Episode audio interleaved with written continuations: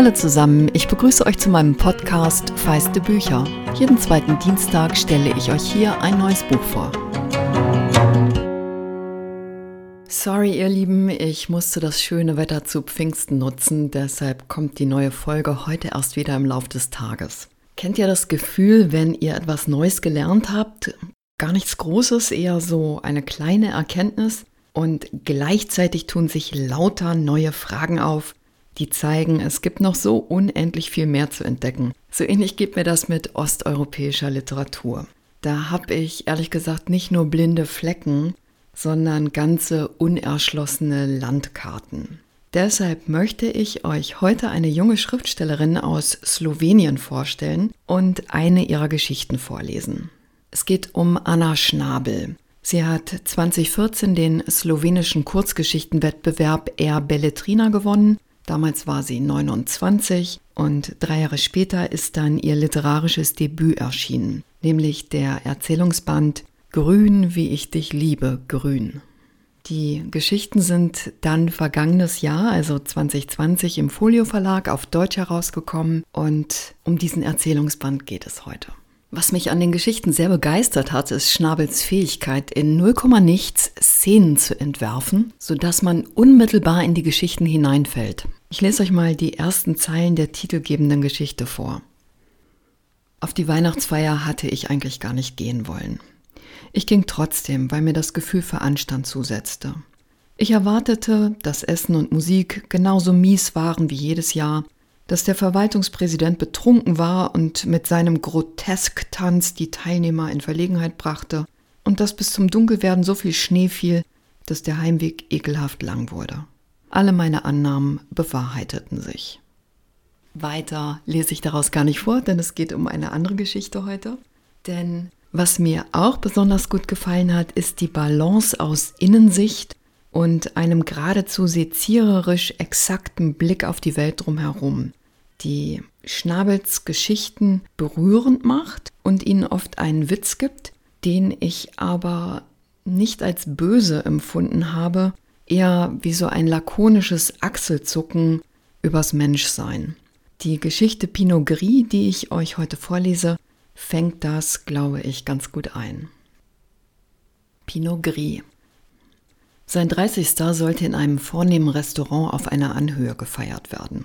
An den Weg dorthin erinnere ich mich weder en gros noch en Detail, weil ich die eine Hälfte wegen der Spannung verdrängt und die andere Hälfte verschlafen habe. An dem Tag wollte er mich seinen Eltern vorstellen. Die Ankündigung dieser Begegnung hatte mir schon eine Woche vorher Magenbeschwerden verursacht. Ich wusste, dass seine Eltern bedeutende Juristen mit liberalen Prinzipien waren. Deshalb rechnete ich entweder mit reichen, anstrengenden Ehrgeizlingen oder mit großzügigen Krösussen, denen man absolut nichts glauben darf. Auf das festliche Essen bereitete ich mich den ganzen Morgen und schon am Vorabend fieberhaft vor, stöberte in der Bibliothek nach Texten zum guten Ton, weil ich mich über den Gebrauch des Essbestecks in vornehmen Restaurants informieren wollte. Ich weiß, dass da schnell etwas daneben gehen kann und man dann in den Klatschspalten schlecht wegkommt. Wie auch immer. Gegen halb eins kamen Boris und ich oben am Berg an. Ich vor Erwartung und Lampenfieber motorisch retardiert, er ganz sommerlicher Charme. Die Gesichter, die über dem weißgedeckten Tisch schwebten, sahen friedlich aus, for the record. Off the record aber, die träge gesenkten Lider seiner Mutter flößten mir Unbehagen ein. Sie nahm den Blick so lange nicht von meinen Beinen, bis wir den Tisch umrundet hatten. Sein Vater starrte treuherzig auf meine Brüste. Ins Gesicht konnte ich ihm erst sehen, als wir höflich Begrüßungen austauschten. Sie verfolgten jede meiner Bewegungen, bis ich mich gesetzt und mir die edle Serviette auf den Schoß gelegt hatte, wie es in vornehmen Restaurants üblich ist. Haben Sie schon einen Blick in die Speisekarte geworfen? versuchte ich es, irgendwo ins Leere hinein.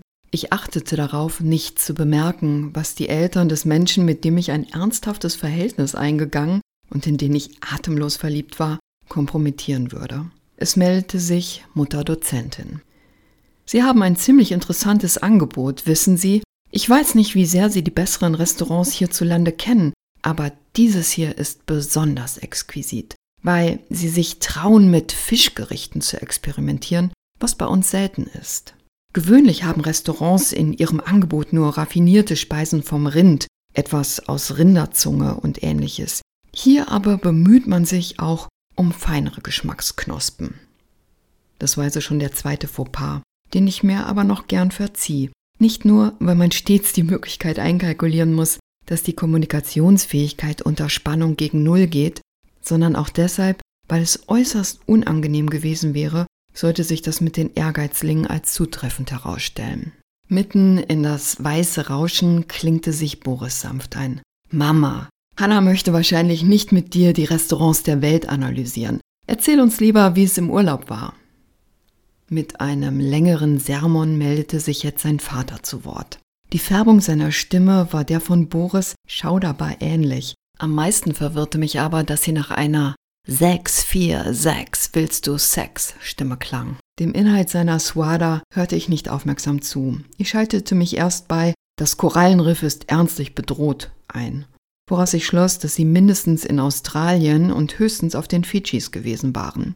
Aus den Informationen, die ich aufschnappte, fügte ich der Tirade ein paar Fragen plus Bedenken über die weltweiten ökologischen Katastrophen bei und ging dabei zu weit. Also der Massentourismus ist eine absolut hässliche Zivilisationserscheinung. Boris stieß mich unter dem Tisch leicht mit dem Fuß an. Eine allfällige Reaktion der Touristeneltern wurde durch den Auftritt des Kellners hintangehalten, der uns mit Fragen nach dem Wein überschüttete. Und wenn nicht nach dem Wein, dann vielleicht nach einem leichteren Schnaps. Ein Aperitif passt immer. Dann haben wir noch Bier, natürlich, wenn Sie etwas Erfrischendes wollen, können wir Ihnen auch diverse alkoholfreie Getränke anbieten. Er hielt uns genau so lange auf, bis das zerstörte Korallenriff von einer neuen Welle oder genauer gesagt von zwei Flaschen Pinot Gris, Ananassaft, zwei Flaschen Wasser und Tonic bespült wurde. Er kehrte rasend schnell zurück, stellte das Wasser und den Saft vor mich hin, vor Boris das Bier und nachdem er das sagt Ihnen der Wein zu, Ritual verrichtet hatte, füllte sich Boris Mutter das Glas bis zur Neige und trank es in einem Zug aus. Ihre Wangen färbten sich rosa, das linke Augenlid hob sich lebhaft. Warum trinkst du nur Saft? Wirst du nicht mit meinem Sohn feiern? Die Frage sollte offenbar locker wirken, aber dafür war es uns Vieren bisher zu schlecht ergangen. Nachdem sich Boris Mutter, ihr rechtes Lied verbarg noch immer träge die halbe Regenbogenhaut, das zweite Glas Wein eingeschenkt hatte und neurotisch den Stiel des Glases zwischen den Fingern drehte, erklärte ich, dass ich keinen Alkohol trinke, weil er mir schlimme Rötungen und Herpes simplex verursache. Zweimal habe mich am Morgen danach sogar ein Herpes zoster erwartet. Bei der Erwähnung von Ausschlag überzog Verlegenheit die Gesichter. Ich hätte wissen müssen, dass man während des Speisens mit vornehmen Juristen keine Berichte über die eigene Organbeschaffenheit in sein Gedeck absondert. Die Nahrungsaufnahme bildet bei solchen Gelegenheiten bereits das Maximum an Morbidität. Während des Leerens der ersten Flasche Pinot Gris, noch bevor wir dazu gekommen waren, die exzellenten Fischgerichte zu bestellen, begann Boris Vater seinen Bericht über den Besuch eines Weinkellers und die Teilnahme an einem önologischen Workshop irgendwo in Frankreich.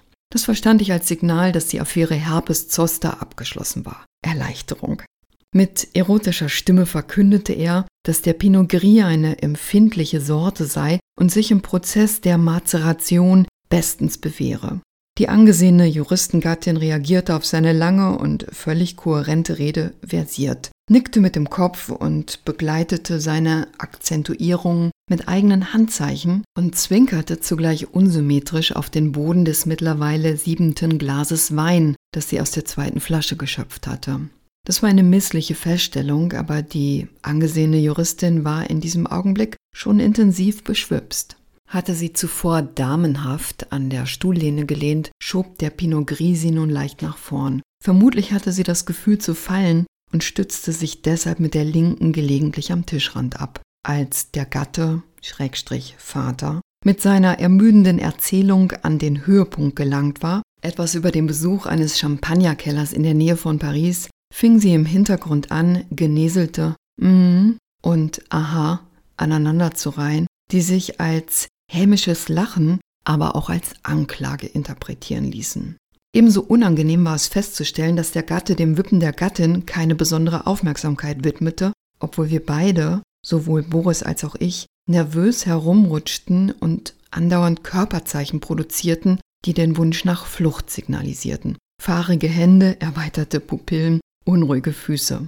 Die unausgeglichene Stille, die jetzt folgte, galt es wirkungsvoll zu unterbrechen, weil uns im gegenteiligen Fall nichts anderes übrig geblieben wäre, als entweder weiter zu schweigen oder die betrunkene Person am Tisch bzw. alle anderen Auffälligkeiten anzusprechen, wie zum Beispiel die, dass sich der Gatte Schrägstrich Vater in Bezug auf die Gattin Schrägstrich Mutter herzzerreißend autistisch verhielt.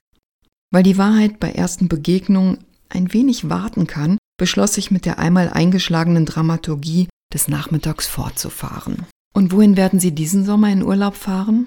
Viel Fragen ist ein Zeichen von Klugheit, besonders in Situationen, in denen es einem bereits unter den Sohlen brennt. Die nicht mehr so angesehene Juristin wischte gereizt mit der Hand über den Tisch Richtung Glas mit dem Tonic, das sich prompt über das Tischtuch ergoss. Sie beeilte sich nicht mit einer Entschuldigung, wie man zu sagen pflegt, sondern kreischte nach dem Kellner, der aufwischen kommen und zugleich unsere Bestellung entgegennehmen solle. In einer charakteristisch beschwipsten hohen Tonlage und noch charakteristischerem unregelmäßigem Rhythmus verkündete sie zudem, dass sie ja gar nicht in Urlaub fahren wolle und auch das Reiseziel fand ihre entschiedene Missbilligung. Wir sollen nach Sizilien fahren. Aber mir kommt Sizilien primitiv vor und Italien idiotisch. Das Essen dort ist langweilig. Außerdem sind sie ungebildet. Diese Äußerung zog die Aufmerksamkeit des angesehenen Gatten und Juristen auf sich. Er sah sie von der Seite an, noch immer nicht ganz richtig, sondern eher so wie alte Frauen im Stadtbus ausgelassene, vor Jugend strotzende Teenager ansehen. Im Mund zerdrückte er vorsichtig eine Replik, zum ersten Mal offenbar wütend, man ist doch Mensch, dann aber galant, man ist doch ein angesehener Jurist, der seinen Nimbus nicht sorglos aufs Spiel setzt. Schade, dass du mir das nicht früher gesagt hast. Bis zum Urlaub sind es nur noch drei Wochen. Wir haben schon alles reserviert. Ich habe sogar ein Auto gemietet, damit wir uns so viel wie möglich ansehen können. Der Herr Kellner, ein Deus ex machina, kam angelaufen, ausgestattet mit einem feuchten Tuch, einem trockenen Tuch und einem Wischmopp für besondere Missgeschicke. Er reckte sich über den Tisch und stellte die Gläser um. Boris Mutter, mittlerweile die Frau Juristin ohne Hemmungen, setzte ihrem Gatten streitbar auseinander, dass er ihr genau genommen überhaupt keine Gelegenheit gegeben habe, sich der läppischen Idee zu widersetzen und dass er nach 22 Jahren Ehe schon wissen müsste, dass sie den europäischen Süden nicht mag und als großes Crescendo fügte sie hinzu, wie lange sie sich Südafrika wünschte. Aber immer kommst du mit deinen Ideen.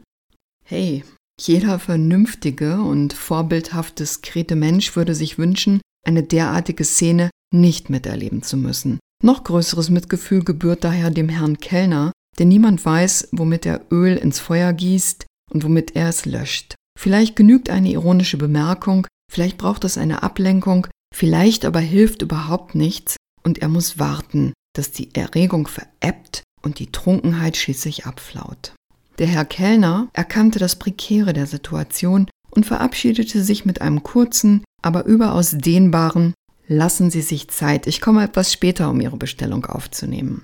Boris, der arme Kerl, sah mich entschuldigend an und drückte mir die Hand. Er bemühte sich, uns aus der ganzen Sache herauszubuxieren. Seiner Mutter schlug er einen kleinen Spaziergang um das Restaurant vor, dahinter befinde sich ein herrlicher Park mit Brunnen. Sicher werde er ihr gefallen. Wenn ihn sein Gedächtnis nicht trüge, hatten sie sogar einen Fischteich mit ausnehmend teuren und empfindlichen Goldfischen aus Japan. Wer hätte das gedacht, aber die Frau Juristin ergab sich nicht. Das kalmierende Angebot ihres Sohnes machte sie noch gereizter. Unter den trägen Lidern glänzten blutunterlaufene Augen, die mich unverblümt anstarrten. Ich sank in meinem Festkleid zusammen, eine gefallene Prinzessin vor der gefallenen Königin.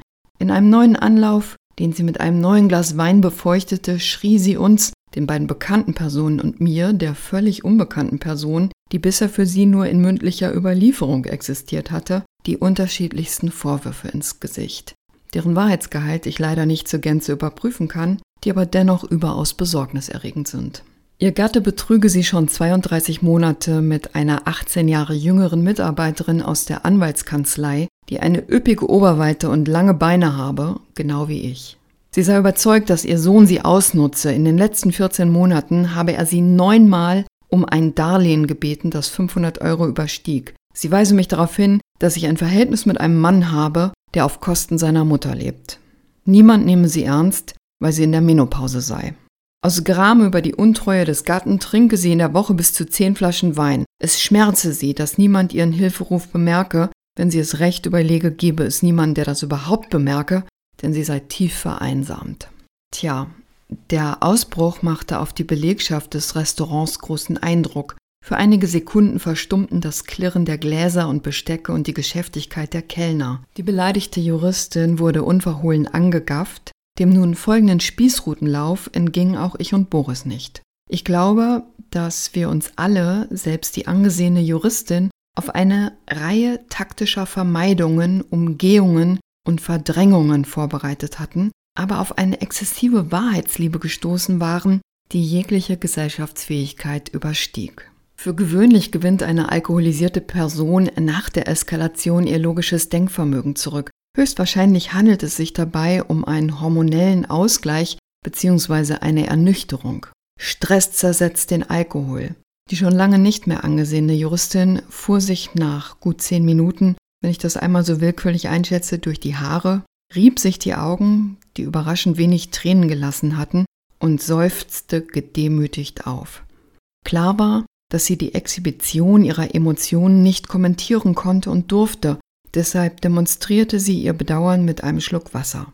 Sie stand vorsichtig auf und faltete als bescheidene Entschuldigung den Angestellten des Restaurants gegenüber ihre Serviette zusammen, stabilisierte sich auf den noch immer schlanken Beinen einer 50-Jährigen und ging durch den gewölbten Türstock des vornehmen Restaurants, vorbei an den vornehmen vergoldeten Kerzenständern, hindurch unter den vornehmen vergoldeten kristallenen Kronleuchtern vorbei an den vornehmen Gästen hinaus in den wackeligen Sommernachmittag. Die Glatze des angesehenen Juristen glänzte währenddessen schweißig. Er sah auf das Etikett des Pinot Gris. Wir vernichten Geselligkeiten aller Art schon seit dem 19.06.2012. Trotzdem gelang es ihm anzudeuten, dass es angezeigt wäre, die ganze Angelegenheit zu einem Ende zu bringen. Soweit ich mich in ihn hineindenken konnte, sollte dieser Vorschlag vor allem das den Spießrutenlauf begaffende Publikum zufriedenstellen, nicht so sehr uns, die wir uns bis dahin nicht übertrieben gut verstanden hatten. Boris wusste nicht, wie er sich verhalten sollte. Als junger Mann war er nur bei der Feuerwehr gewesen, nicht im Hospiz. Ich, nun, ich empfand das Ereignis als nicht besonders beschämend, noch erschien es mir übertrieben ungewöhnlich, skandalös oder vulgär. Ich würde es nie als eine Szene aus dem französischen Naturalismus des Säufer- und Hurenmilieus bezeichnen, wie sich Boris ausdrückte. Das wird wohl deshalb so sein, weil ich kein Mitglied von Boris Familie bin, sondern meiner eigenen. Harmonie bleibe den Engeln vorbehalten. Grün, wie ich dich liebe, grün. Von Anna Schnabel ist im Folio Verlag erschienen. Klaus Detlef Olof hat die zehn Erzählungen aus dem Slowenischen übersetzt. Das Buch hat 176 Seiten und kostet 20 Euro. Nächste Woche gibt es dann wieder eine normale Folge. Es wird um ein sehr bewegendes niederländisches Romandebüt gehen. Wenn ihr Lust habt, euch mit mir auszutauschen, geht das am besten bei Instagram oder auch per Mail an feiste Bücher, Bücher dabei mit ue.gmx.de. Und ich wäre euch dankbar, wenn ihr feiste Bücher bei euren Podcatchern abonnieren könntet, denn das hilft mir wahrgenommen zu werden.